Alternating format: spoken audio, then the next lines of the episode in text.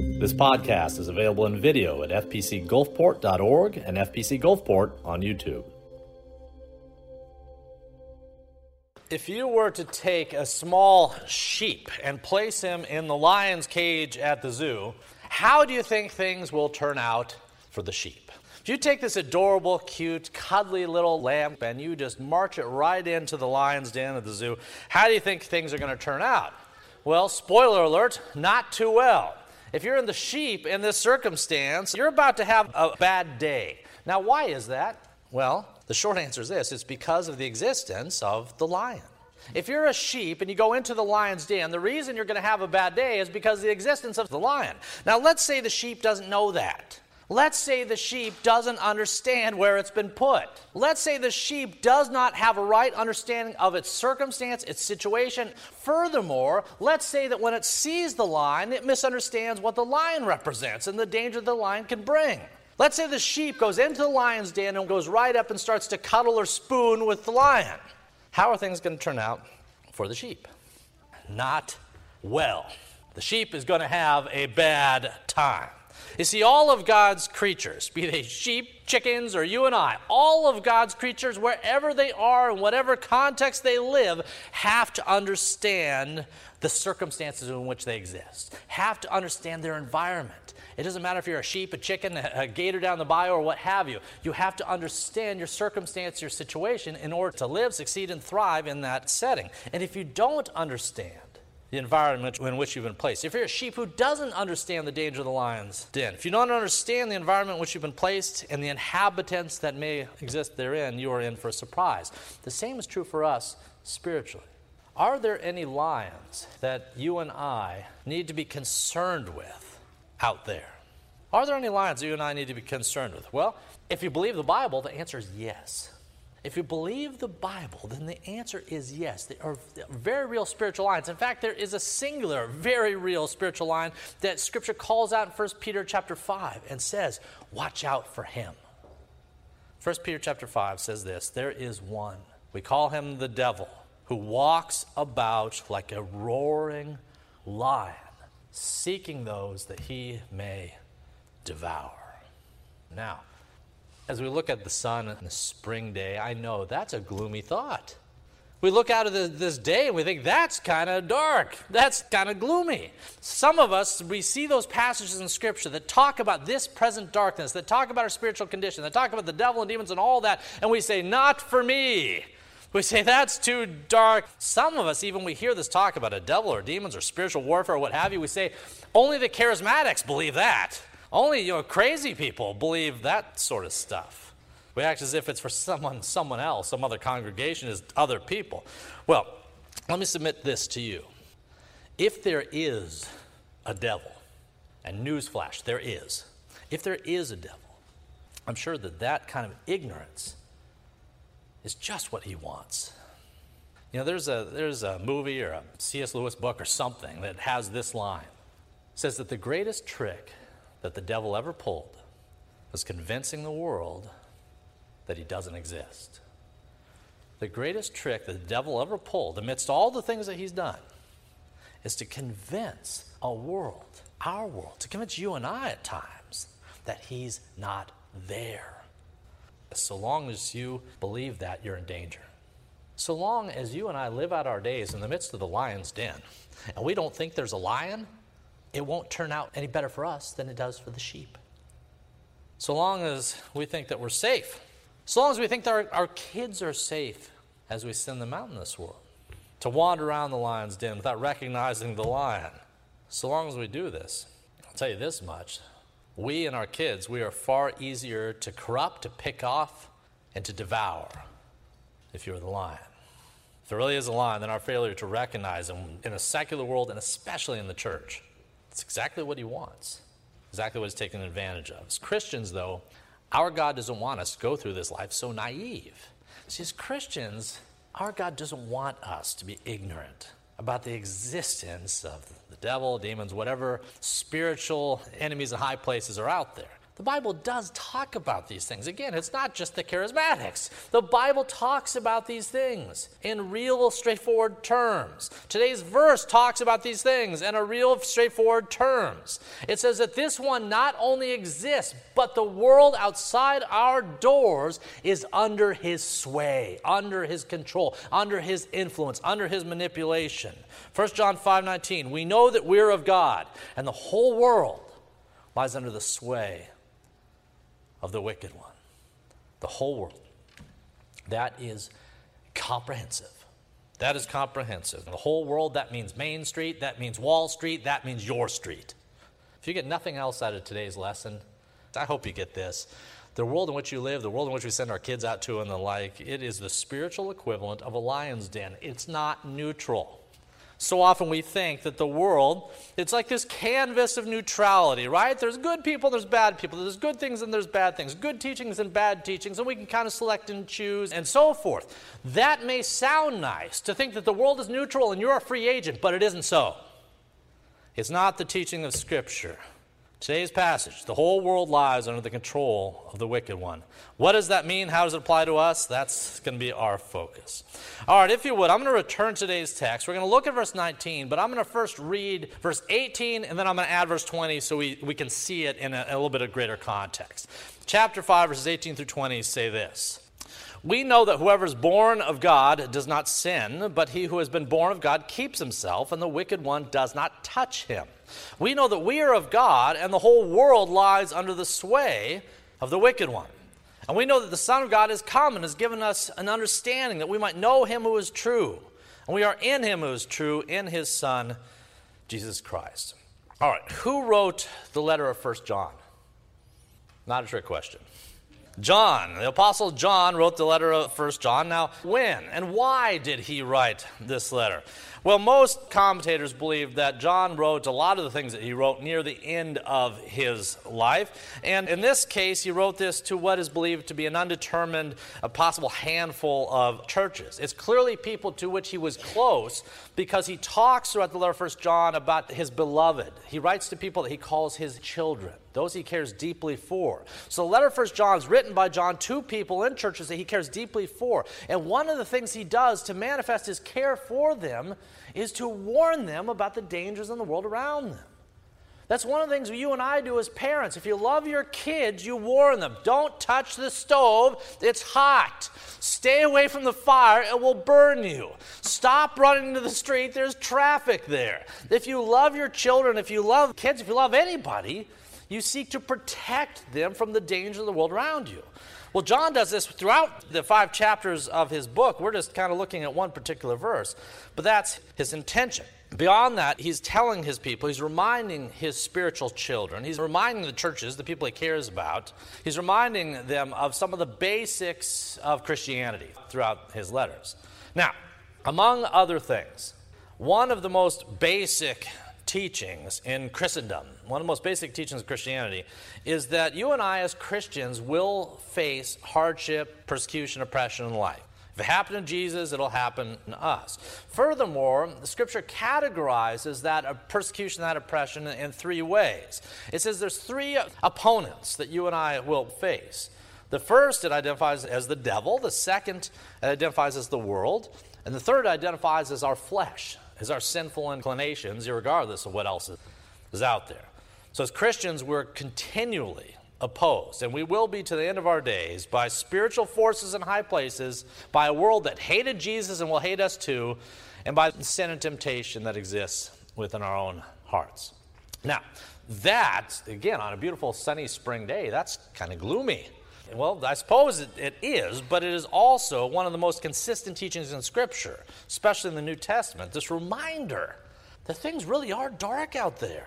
Even on sunny days, the spiritual climate, if you could see the spiritual climate around us, it would be like it was two nights ago with the thunder and the lightning and the heavy rain, the flooding and all that. That's the spiritual climate, irrespective of how much sunlight's going on outside these doors. So, Scripture regularly talks about these things. It regularly reminds us of these forms of opposition that we'll face from these three different trajectories. Even if we don't like it, it regularly puts that before us. So, when John came to the fifth chapter of his letter, it appears he wanted to remind the local churches he was writing to of the distinction between those who are of God and those who aren't, and of the conflict that will come between them. Specifically, again, he says in verses 18 and 19, he says, We know that whoever's born of God does not sin. That does not mean you'll never sin, but it means it's not a habitual thing, that you're being sanctified. So we know that whoever is born of God does not sin, but he who's been born of God keeps himself, and the wicked one does not touch him. We know that we, we are of God, and the whole world lies under the sway of the wicked one.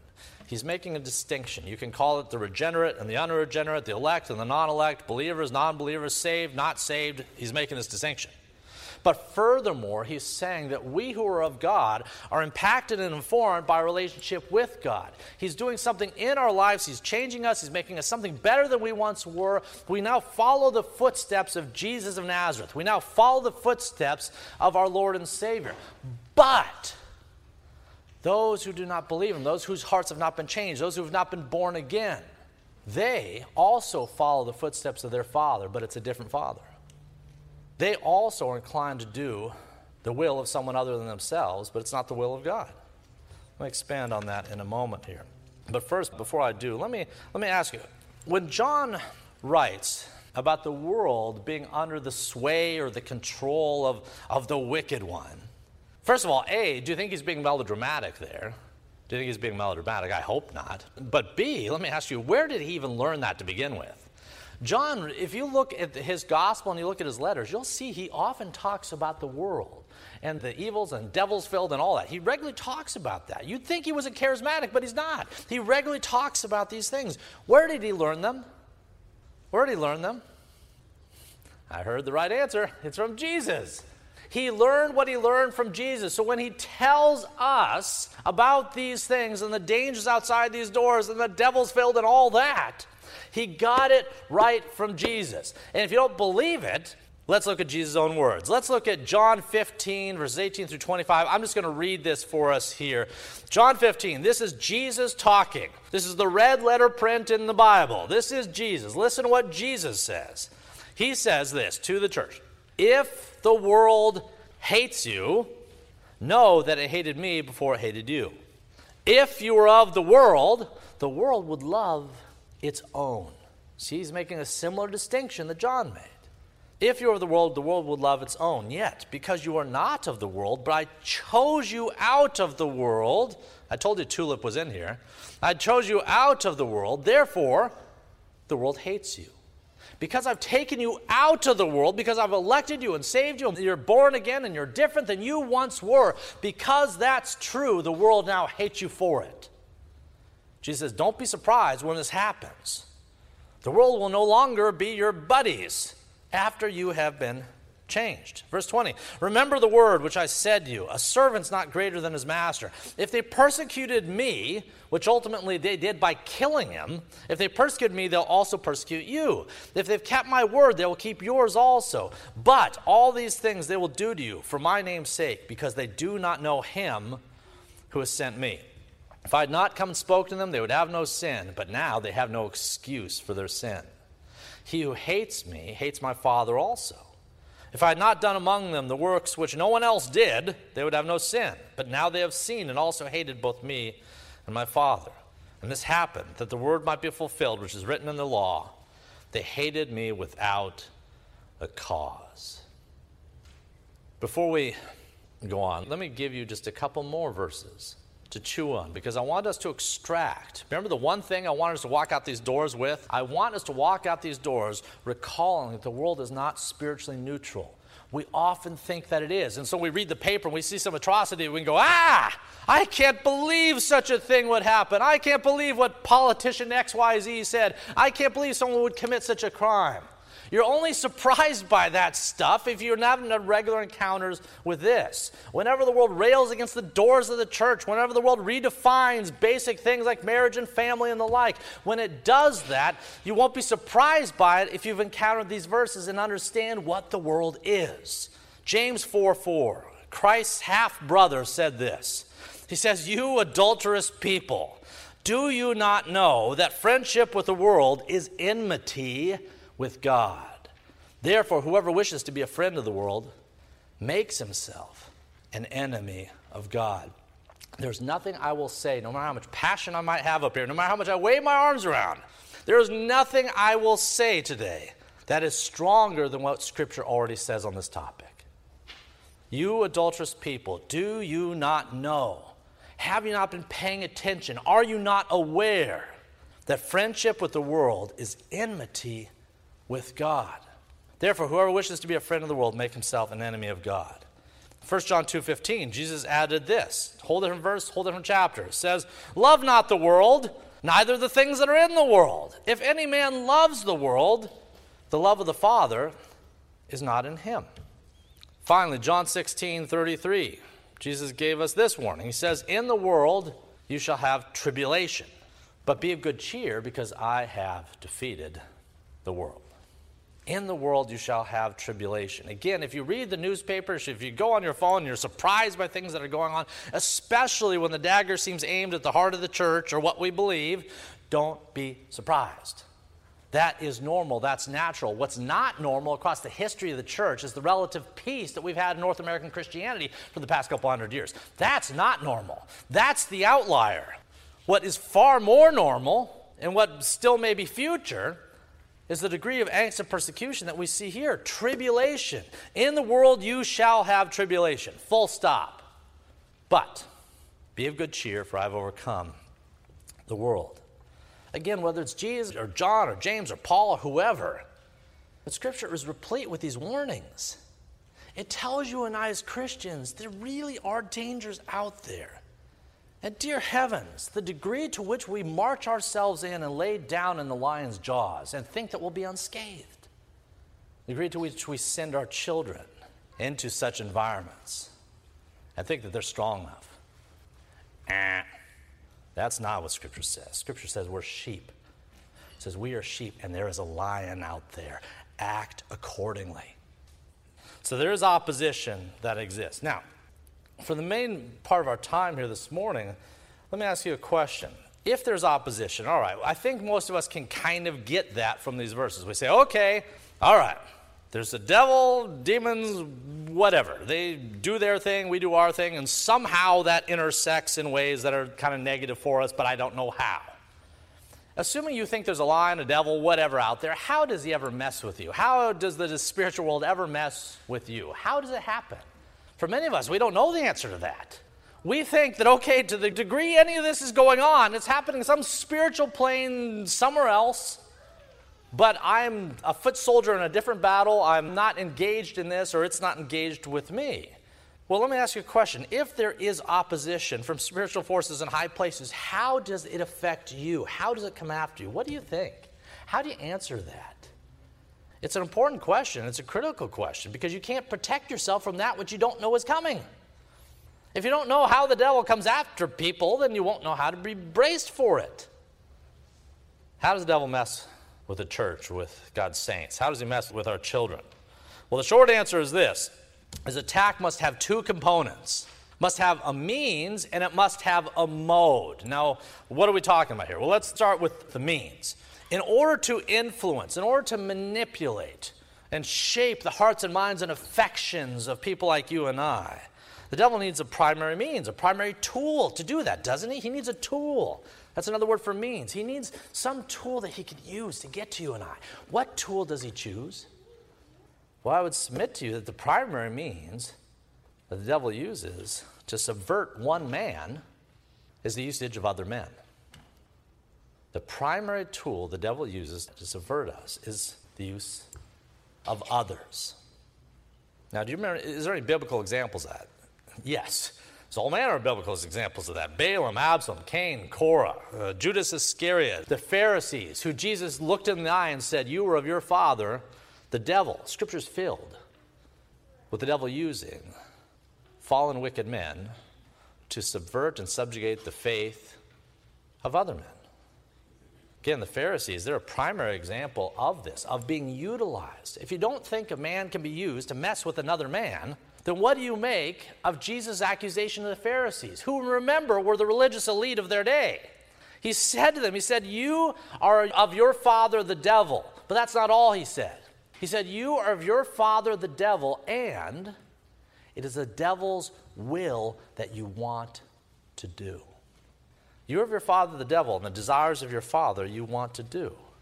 Jesus is saying that the means, the tool by which the devil affects and informs our age, our church, you and I, is the usage of others, be they Pharisees or what have you.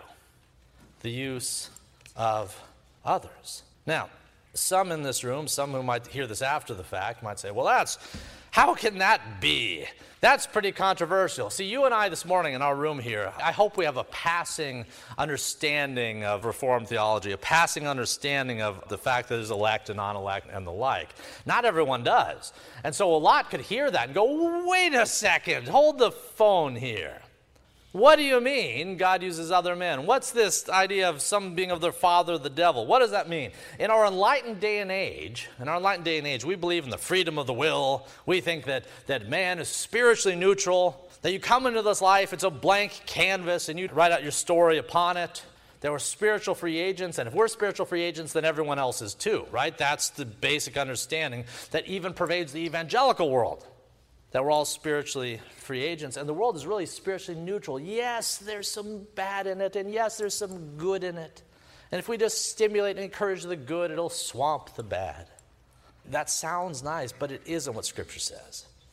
Ephesians 2, Paul says that those who are unsaved, that they operate according to the prince of the power of the air, the spirit who now works in the sons of disobedience. Do you hear that? There is no spiritually neutral people out there. There's children of God and children of the devil. That's Christ's teaching. Paul's teaching, James' teaching, John's teaching. One end of the book to the other end of the book. There is opposition out there. And it's not just in the spiritual plane, but it is manifest through other people. Otherwise, again, if you don't believe that, you can do nothing with verses like this, which say that the unsaved operate according to the prince of the power of the air, the spirit who now works in the sons of disobedience, whose will they desire to do. You don't come into this world as a spiritual free agent, and you won't leave this world as a spiritual free agent. There's no such cat, there's no such thing. It may be what a lot of people think, that might even be what you think or want to think. It's not true. It's not scriptural. People do not come into this world spiritually neutral, they come in spiritually biased. And they are readily used by the devil as the primary means by which he attacks the church and attacks you and I. Now, in the early church, let's use an example of this. In the early church, this exact thing that I'm talking about happened all the time. The only difference is that then they called it out as they saw it. They called things as they saw it in their day. In our day, we don't know what to make of any of this stuff. In their day, all of the apostles, all the letters of Paul and James and all the rest of them regularly said the greatest threat, the greatest danger to the church is when the devil sends in false prophets and false teachers to mess with the church. That was the greatest danger by far. Yes, there was a devil, but he uses people. Listen to what we read in 2 Corinthians 11. For such men are false apostles, deceitful workmen, disguising themselves as apostles of Christ. And no wonder, for even Satan disguises himself as an angel of light. So it's of no surprise to his servants. It's no surprise that his servants disguise themselves as servants of righteousness. Their ends will correspond to their deeds time and time and time and time again. Remember in Galatians, we spent 10 weeks in it. We talked about how Paul, the Johnny Appleseed of church planting, planted this healthy church in Galatia. Then he left, and what happened? Others came in, and they taught a different gospel, a gospel that Paul said, anathema. Cursed is he who believes this. The attack on the church in Galatia it didn't come because the devil showed up as a clown with a red balloon. It didn't come because some monsters jumped out behind the curtains and started attacking and ravaging the Galatians. It came because the devil affected and informed the minds of wicked men to go to Galatia and to preach and teach something false. It's no different in our age. If this was the devil's playbook then, why would we think it's any different now? Throughout church history, people are the means. People are the means that the devil has, has used. They're still his means. There is, if I take an aside here for a moment, there's a lot of craziness going on in the church world these days. I'm sure that every generation has, has said that, but it certainly seems true in ours. There is a lot of craziness in the modern church. And given uh, some of the heresies besetting all of the denominations, trickling in even to the most austere and reformed ones, given all the heresies that are out there, it's reasonable to ask again, where do they come from? How do they manifest themselves? Are these crazy ideas that are springing up in the church? Are these crazy ideas and doctrines? Are they just the result of a lot of, you know, really well meaning theologians who are just making thousands of incidental errors? Or is there something more intentional, something more diabolical at play? You know what I'm going to say about that. But who cares what I say about it? Listen to what Paul said. Such men, the sort of people that preach these sort of things, the sort of people that go to Galatia and teach that which is anathema, such men are false apostles, deceitful workmen, disguising themselves as apostles of Christ. And no wonder, for even Satan disguises himself as an angel of light. So it's no surprise if the servants also disguise themselves as servants of righteousness. Their ends will correspond to their deeds. If you listen closely, if you listen closely to what goes on behind the scenes in the greater evangelical world, you can hear the serpent's hiss if you pay, if you pay attention. If you believe Scripture, you know that this to be true. And it's not being unduly tough or mean spirited to say such a thing.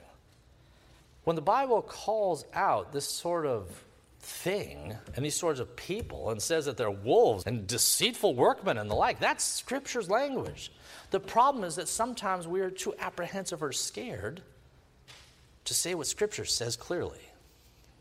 And because of that, because of that, we're somewhat blinded to the dangers outside the church and some of the dangers that even exist within brick buildings with crosses up front.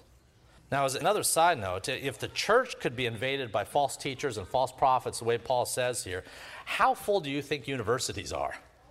If the church, if the church could be invaded to the degree it has been historically, if the church could be invaded, even churches that apostles like Paul had, had preached to and set up, and set up to succeed, if those churches and today's churches and churches everywhere could be infiltrated by this, how infiltrated do you think universities are and the medias and the like in Hollywood? If the devil's infiltrated the church using the means of fallen people, how safe do you think all the world's institutions are? Not very, is the short answer. Whatever case, I said we have the means and the mode, and the means are people. The way that the devil will mess with you or your children, what have you, is he will use other people. Now, if that's true, if they are the means, then what's the mode? Well, the mode is simple. If the means are the people, the unsaved, unelect, non regenerate people of the world around us, if they are the means, then the mode is the things that they say. The mode is words. The mode is words. You remember the example we used of this? Uh, I don't know, a few weeks ago. We talked about the garden, right? The garden. So you have Adam and Eve, and they're frolicking in the cool of the afternoon light. And one day Eve's off doing her thing, and then what happens? Well, into the garden comes the serpent, who's more clever than all the beasts of the field. The serpent comes in. Now, what does the serpent do? If you see a serpent out in your yard here in South Mississippi, what are you afraid it'll do to you? Well, you're afraid it'll bite you. That's the outcome you don't want. Whatever else it does, you don't want it to bite. You don't want it to wrap itself around your throat. You don't want it to attack you. Well, here's the thing that's not what the serpent did in the garden. Our fear is a frontal assault where the devil will come at us and attack us with the clowns of the red balloons and will bite us and wrap himself around our neck and there's monsters under the bed. No. The devil will do what he did in the garden when he went up to Eve. He will simply open up his mouth and speak. And that will be the means by which he launches the greatest attack, not only on our first parents, but on parents of our own day and age as well, on you and I. The means is people, the means is others, the mode is words. That's the way the devil works. The reason the greatest trick the devil ever pulled is convincing the world he doesn't exist is because we seldom hear his hiss in the words that are spoken into our life. The devil doesn't aim bullets or bombs at us, he aims his words. And it's been true, not just from the garden, but all the way forward. You know, in the early church, you think back to the early church, you think of some of the heresies. Arianism, Pelagianism, there's others. Arius and Pelagius, these rogues of church history, they didn't advance their heresies at the tip of a sword, they advanced them by the tip of their tongue. They advanced their words, and their words are far more dangerous than if they'd taken a thousand swords to the opposition. So people are the means, words are the mode by which the devil affects, informs, manipulates, controls, sways fallen man. And the sad thing is, when it comes to these words, is that these words are exactly what fallen, sinful people want to hear. See, that's the irony of this. You'd think that if, if someone put arsenic or poison in your Coke or something, you'd take a sip, you go, ah, and you spit it out and go, who did that? Oh. You'd say, this is terrible. The irony about poison that hits our ears is we like it. The irony about the poison of the devil that seeps into our ears and our minds and our consciences is that we like it. 2 Timothy 4 The time will come when they will not endure sound doctrine. The time will come, and probably now is, when they will not endure sound doctrine, but according to their own desires, because they have itching ears. They will heap up for themselves teachers, not just one or two or three, they will heap up for themselves teachers, a mountain of false teachers. And they will turn their ears away from the truth and then will be turned aside to fables, to fables that won't save them. Again, the devil doesn't send monsters to your door. Might be simpler, honestly, if he did. Rather, he sends lies to our ears. And the heart of fallen man eats those lies up. That's the control that we see in today's verse, 1 John 5 19. That's the sway. That's the manipulation. That's the emphasis, using people to tell false things. That is the way the devil works his will in this fallen world through people saying that which is false. And the lesson for you and I, lesson for you and I is if we don't start showing some discretion, not only for ourselves, but on behalf of our children, we don't start showing some discretion as to whose voices we allow through the threshold of our doors, if we don't start showing some discretion as to who we listen to and what they're saying, we're doing the equivalent of this. We're laying down within the devil's jaws, thinking that that will end well. It doesn't. Now, speaking of the lion's analogy, let's return to it as we close this morning.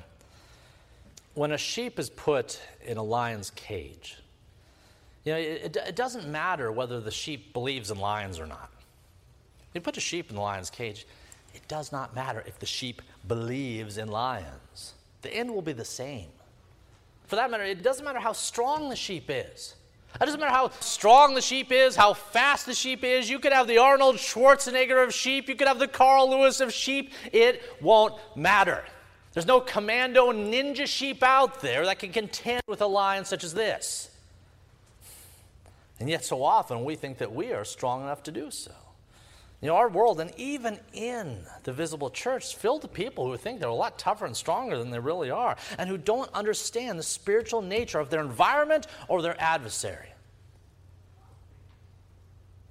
A burden, a weight on my heart pastorally is this the more I encounter Scripture, the more I pray over God's own word, the more convinced I am that I myself, the congregation that I minister, the people of the greater church, do not understand their environment correctly. They see it as far more neutral than it really is. If we do that, and we start waltzing around the lion's den the way so many of us are, if we're honest with ourselves, some of the choices that we're making are the spiritual equivalent of waltzing into the lion's den, of spooning with the lion, and that won't end well for the sheep. If you go to the zoo, the warning signs, you go to the zoo, there's signs around the lion's den, right? It says things like this Don't feed the lion, don't climb into the lion's den. It says basic stuff. It says the lion is dangerous. Don't climb in, don't reach through, don't jump in. Why? Because the lion will get you. These warning signs are not hyperbole.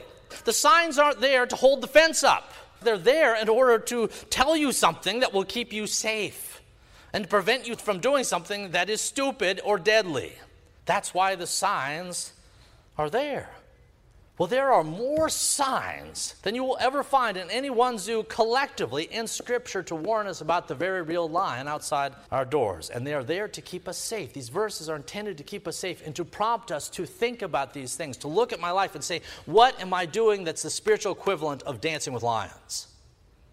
You ignore these signs, these verses. You just say that's for someone else, some other belief system. That's for the, the charismatics or what have. You ignore them at your own peril final note is that even though the lion is out there, even though there is spiritual enemies, even though this is a present darkness around us, even though there is a very real lion, encouraging thought for us. You remember the story of Daniel in the lion's den. Now, Daniel in the lion's den, Daniel is this upright man. Daniel is this righteous man. Daniel is a man of God. And through no fault of his own, Daniel is thrown where? Into the lion's den. And it's not just one lion there, but a host of hungry, kind of malnourished, ready to eat lions in the den in which he was thrown. You'll see this in Daniel 6 if you want to look, uh, look later. Now, even as he was utterly surrounded by hungry beasts who, who otherwise would have desired his flesh, he wasn't consumed. Why not? How could that be? How could Daniel have survived the lion's den? Well, the answer you'll get whether you're in kindergarten or whether you've got a PhD is this because of God. God saved him. God did something. God intervened. God protected. God preserved Daniel so that no lion on earth could, could harm him. The same is true in a spiritual sense for us as Christians. Yes, there is a roaring lion who prowls our world, and to ignore that's both stupid and deadly. But never forget what John said elsewhere, 1 John 4. He said, He who is in you is greater than he who is in the world. Yes, it is true that there is enemy out there that can flatten you like a pancake. Yes, true. But the one who is in us, he who is in you, is greater than he who is in the world. Jesus Christ overcame the world, he overcame sin and, and death. The devil's not only caged in a sense at this point, still dangerous, but he's not only caged, he's defeated. You know, Martin Luther, in his famous hymn, he had these lyrics. He said this He said, Though this world with devils filled should threaten to undo us, we will not fear, for God has willed his truth to triumph through us. In the days ahead, I don't know what the future is going to bring. I'm not a prophet or a son of a prophet. But whatever the days ahead might bring, I know this we will continue to contend against a world that opposes us and our God. But we don't contend alone. We don't contend alone. Jesus Christ is with us in the midst of whatever we may face. He's with us no matter what we face today, tomorrow, and the days ahead. And that is an encouraging, encouraging thought. Let's pray to Him now. If you'd like to check out additional recordings or videos by Dr. Toby Holt, please visit our website at fpcgulfport.org. And if you're on the Gulf Coast, come join us at 11 a.m. Sundays at First Presbyterian Church of Gulfport, Mississippi.